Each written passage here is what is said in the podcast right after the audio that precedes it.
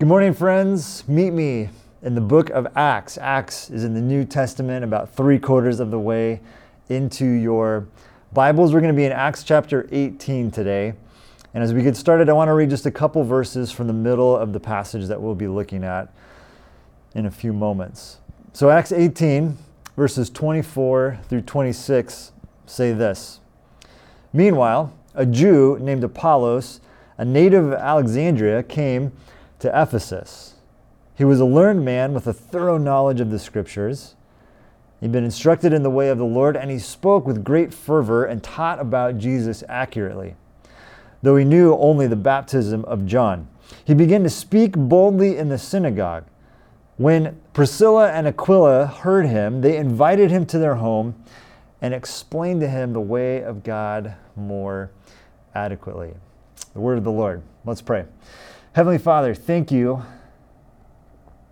for the ability to continue to gather in this strange way during this difficult time. Father, we pray now as we enter to, into this moment that you would calm our hearts and still our busy souls so that we can be fully here, present in this moment, attuned and attentive to your spirit, to your voice speaking to us this morning. May we be free to respond in whatever ways we need to respond today to this good news about Jesus. We pray this in Jesus' name. Amen. Well, welcome to week two of our vision conversation. We're laying out some of our hopes and dreams for the coming year. And we began this conversation last Sunday by making the declaration that we are no longer a church in transition. Discovery has been through a long season of transition, but we are now a building church. we have laid the foundation and we are building a new kind of church. The backdrop to this conversation is uh, naming these two fundamental pains that we all experience in our broken, sinful world, right? There's the pain of not getting what you want, and then there's the pain of actually getting what you want. Experience of anger, the emotion of anger, tends to be a warning sign for us of these types of pain. Should not be a surprise to us that we live in an uh, anger defined cultural moment. Anger is the emotion of our day and age. Now we juxtapose that, the, the two types of pain, that anger that we're experiencing, with this passage from Jeremiah 29. The intro video you just saw was a reminder of a part of that passage. Jeremiah 29, a letter written to God's people who are in exile, right? Taken away from their home to a new and foreign land. And it's his vision for how to be at home when you are far from home. God challenges his exiles to seek the shalom, the good, the flourishing of the place that he has them, the city that they are in, to settle down there, to plant gardens, to pray for that city, because God says when the city flourishes, you will flourish. In the same way, we are called to be good news in this place to seek the shalom, the flourishing, the good of Davis and Woodland and Yolo County. Now, a big question for us is well, how do you speak good news to angry people, to disappointed people? How do we seek shalom in places of great pain? Well, we don't come with magical fixes and silver bullet solutions. We offer instead presence. We offer our presence and we offer an invitation to experience God's presence. So, out of all of that, there were two big challenges. There are two big challenges for us coming out of week one. One was the challenge, the sort of individual challenge to put down roots here at Discovery, to put down roots here in Davis. Even if you will only be here for a relatively short period of time, this challenge to make this place home. Because when you are committed, when you are rooted locally, you can be present. You can offer that presence to others. You can seek the shalom of the city. But then the other challenge for us collectively as a church is to dream and pray about our physical presence here in the city of Davis. Is there a new space for us, a different space for us to put down roots in this city so that we can seek the shalom and contribute to the flourishing of this place? I hope that you've already been able to dream and pray about that this past week. All right, so that was our starting point. Today we're going to uh, press into that a little bit further. And I want to begin by saying this even though we dream and pray for a new home base, a place from which to launch creative missional initiatives for the good, for the flourishing of the city. Even though we pray and long for that, we don't need it. Jesus never had a building. And as we're going to see here in just a moment, the first Christians, what's sometimes called the early church, actually grew faster. It gained momentum once they gave up their tether to the temple in Jerusalem. Because the mission, okay, what God is up to in the world is not about facilities and programs, it's about people. Are you with me? Now, the book of Acts. The book of Acts tells the story of this movement of the church, the first church. The book begins with Jesus reminding his team, his sort of core team, the disciples, original disciples, of their mission. He says to them, You will receive power when the Holy Spirit comes on you, and you will be my witnesses in Jerusalem, and then in all Judea and Samaria, and to the ends of the earth. That's pretty epic, right? All the way to the ends of the earth. Now, this is a, a pretty similar statement to what Jesus says, his own words, in Matthew 28, the way that the writer Matthew ends the Jesus story, where Jesus commissions these same, this same group of people to go and make disciples of all nations. Do you hear, do you see the geographical progression of this mission? Jerusalem, Judea, Samaria, the ends of the earth, disciples of all nations. Now, as you read the book of Acts, and you get into the story, you'll notice an interesting thing. It begins in Jerusalem. The Holy Spirit indeed shows up with power, just like Jesus said. A bunch of people join the movement, but they're still there in Jerusalem as late as chapter 8. They're still retreating to the temple, not quite sure about what to do next, even in Acts chapter 15, which is over halfway into the story. But eventually, eventually they do get to it and there is this movement. We see it moving outwards towards the ends of the earth. And as that happens, as that movement takes place, there's this interesting reality that unfolds. The farther out they get, okay, the deeper they go into this ends of the earth part of the mission, the more important common space becomes for their work one of the critical words that runs all the way through the book of Acts is this Greek word oikos. All right, oikos, not just a brand of yogurt that you can buy in our grocery stores. This word means home or household.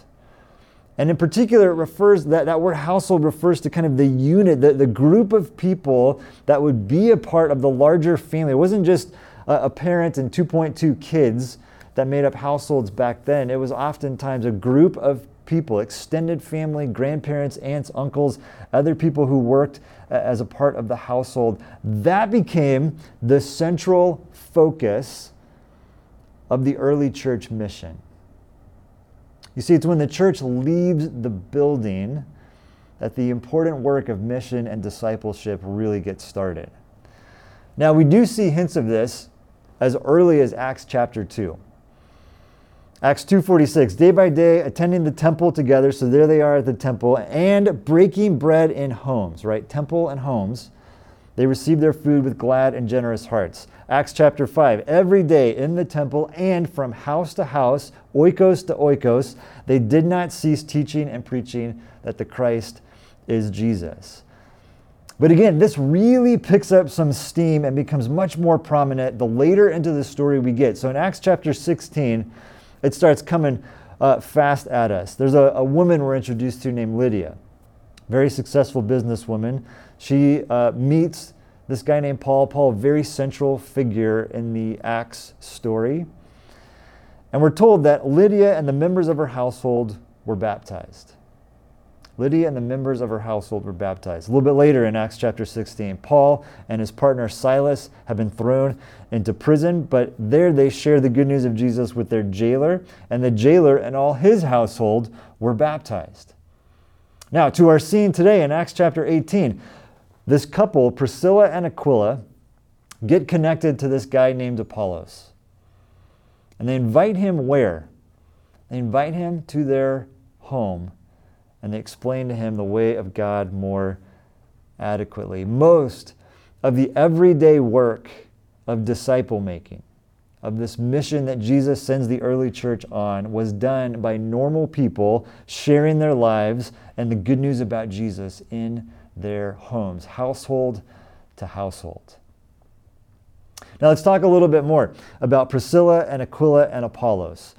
Earlier in Acts chapter 18, we learned that Priscilla and Aquila had been spending time with this guy, Paul. They joined him on one of his journeys. Paul did a lot of these journeys, a lot of traveling, where he would plant churches, where he would check in eh, on and encourage other churches that had been planted. These journeys are an essential element to this ends of the earth part of Jesus' commission. So Priscilla and Aquila have this incredible opportunity to witness Paul in action. They get to see what he does, process why'd you do that, and why'd you say that to that person, and what did that thing mean when you did it in that moment. That, this is what we would call here at Discovery the apprenticeship process. They apprentice with Paul, and then they settle in Ephesus. Right? They start to put down roots to seek the shalom of the city. It's here in Ephesus that they meet Apollos. Ephesus is an important New Testament city. We have a letter that Paul wrote to that church in our Bibles, and this is where all these different characters connect. We learn a couple of things about Apollos. He's smart, he's passionate, he has a gift for teaching, but his overall uh, development needs some work. And so Priscilla and Aquila, and I love this translation of this verse. They received him into their circle of friends and they explained to him God's way more accurately. They received him into their circle of friends. That's how uh, the Common English Bible translates that word oikos. After some time under their wing, they then send Apollos back out, and he's even more effective in sharing the good news of Jesus with people. Now, a couple of very important principles at work in this scene that I want to draw out for us, and then we'll talk a little bit about how that pertains to our vision. So, first thing is this the farther away the first Christians get from Jerusalem, from the temple, the more important the household becomes as the center and focus of ministry. The more post Christian, unchurched the culture becomes around us the more vital the oikos, the household, becomes for us as our center of ministry. As helpful as a new kind of facility might be for us, in no way does that replace or supersede the importance of ministry out of homes. Again, I love how it says that Priscilla and Aquila invited Apollos into their circle of friends the oikos, the household, represented what we might call the social context. And I believe very strongly that the social context is the most vital but also underutilized context for ministry in our culture today. Let me explain what I mean by that. There are different types of social dynamics depending on the size of the group. How you interact in a group of 200, very different, right, than how you would interact in a group of 20 or a group of two. Now, Jesus is a great example of this. He, he understood social dynamics and leveraged these different settings as part of his discipleship process. We see Jesus using the public setting, right? Where he's speaking to large crowds. The Sermon on the Mount, feeding the 5,000, was not intimidated by that large public context. But Jesus also bet significantly on what we would call the, the personal context. Okay, smaller groups of six to 12 people. He, of course, chooses 12 disciples. Within that, he has a small circle of confidants, what we would call the intimate setting, two to three people. These are Peter, James, and John. But the setting that I think, again, is too often overlooked is the social setting. And this is actually where Jesus spends most of his time. The social setting, groups of 20 to 30 to 40 people in a home, at a meal, in between that personal and public space. Jesus did have 12 kind of official disciples, but if you read the gospel accounts of his life, you see that there were other people that spent time with him. There was a group of women that traveled with him to help support what he was doing. He was constantly in this, this group of about 20 to 30 people. And again, I think it's this space that we need to recapture. We need to allow our imaginations to run wild in this social space if we want to be effective in our mission in 21st century Davis. So, this uh, idea of social dynamics is transforming how we are going to construct what we've been calling discovery groups as we move forward.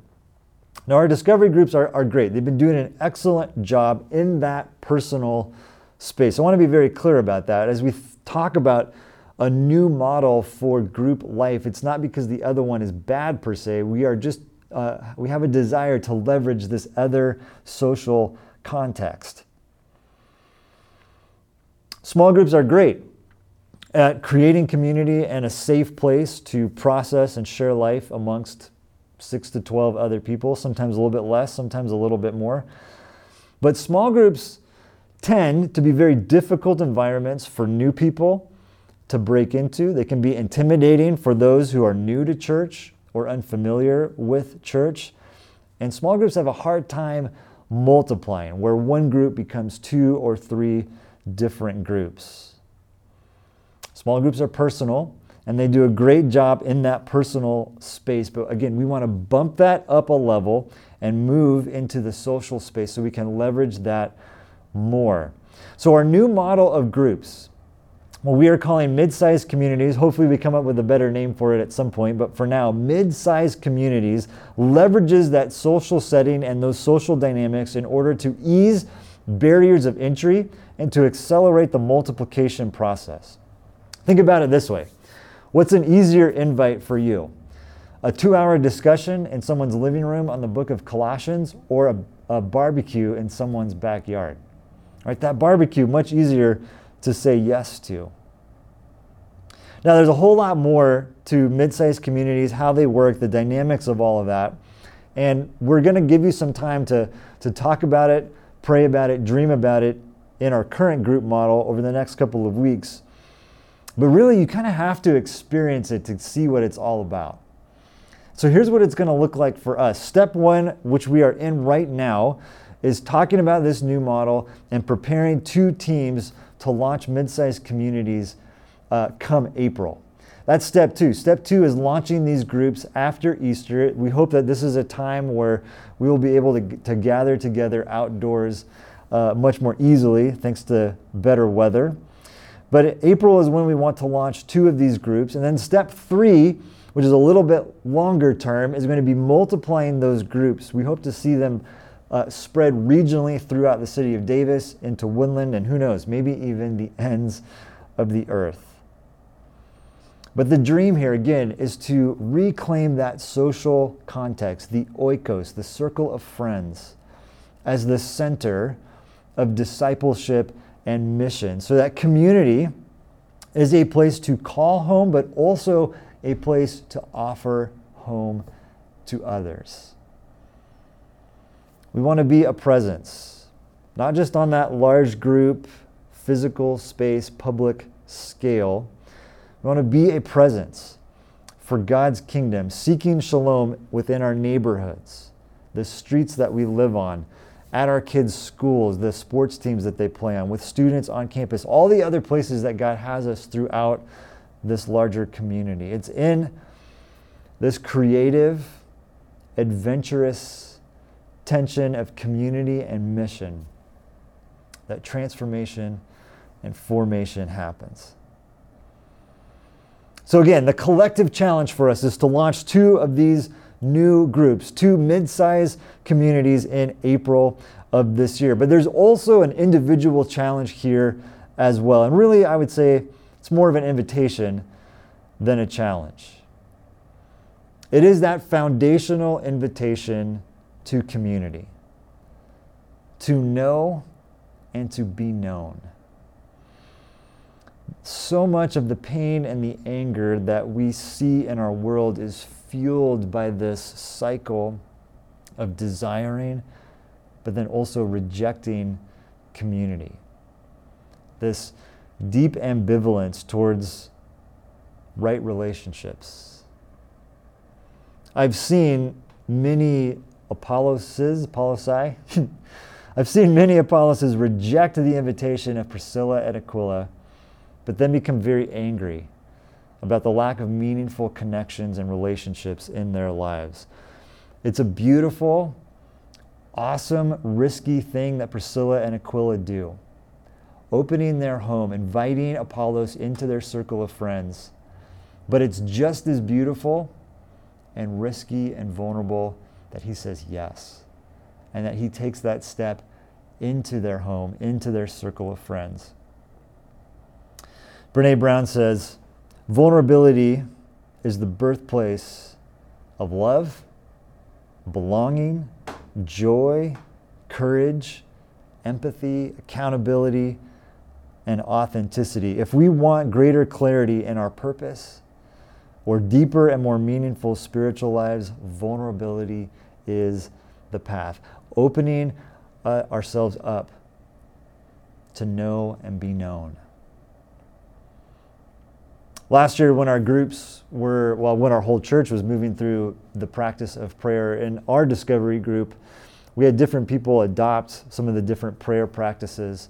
And then some of us were able to sort of share what we had learned and even walk the rest of the group through that practice after spending some time with it. One individual in our group took on the practice of imaginative prayer.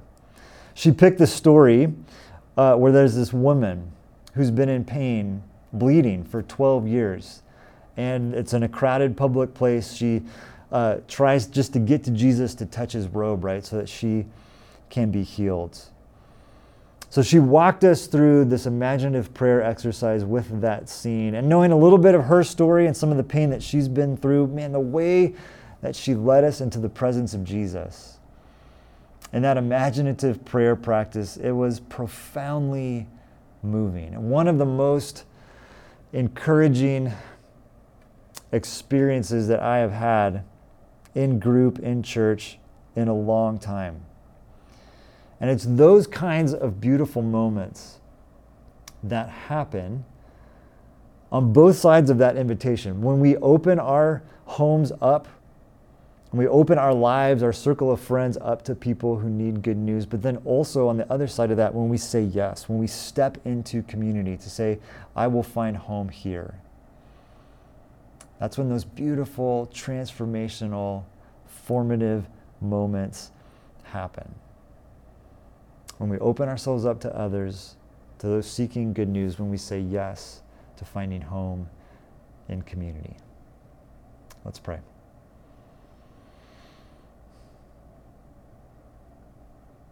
Father, in this year,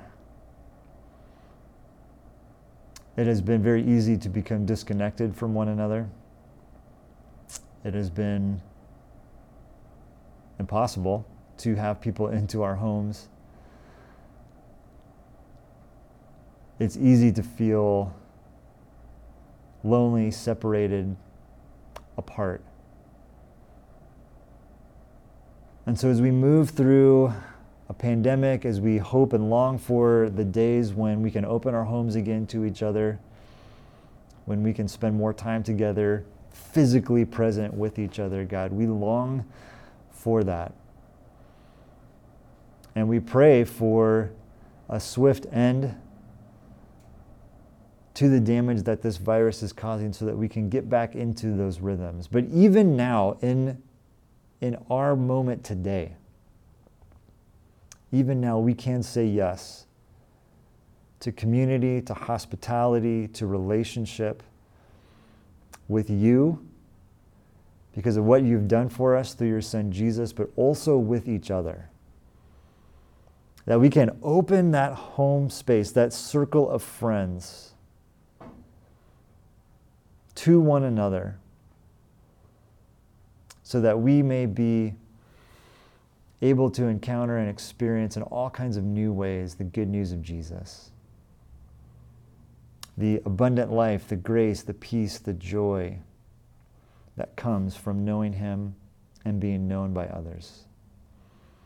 Father, I pray for our church, for Discovery, that we would grow in our ability to offer home to those who are seeking home, to offer presence to those who desire presence,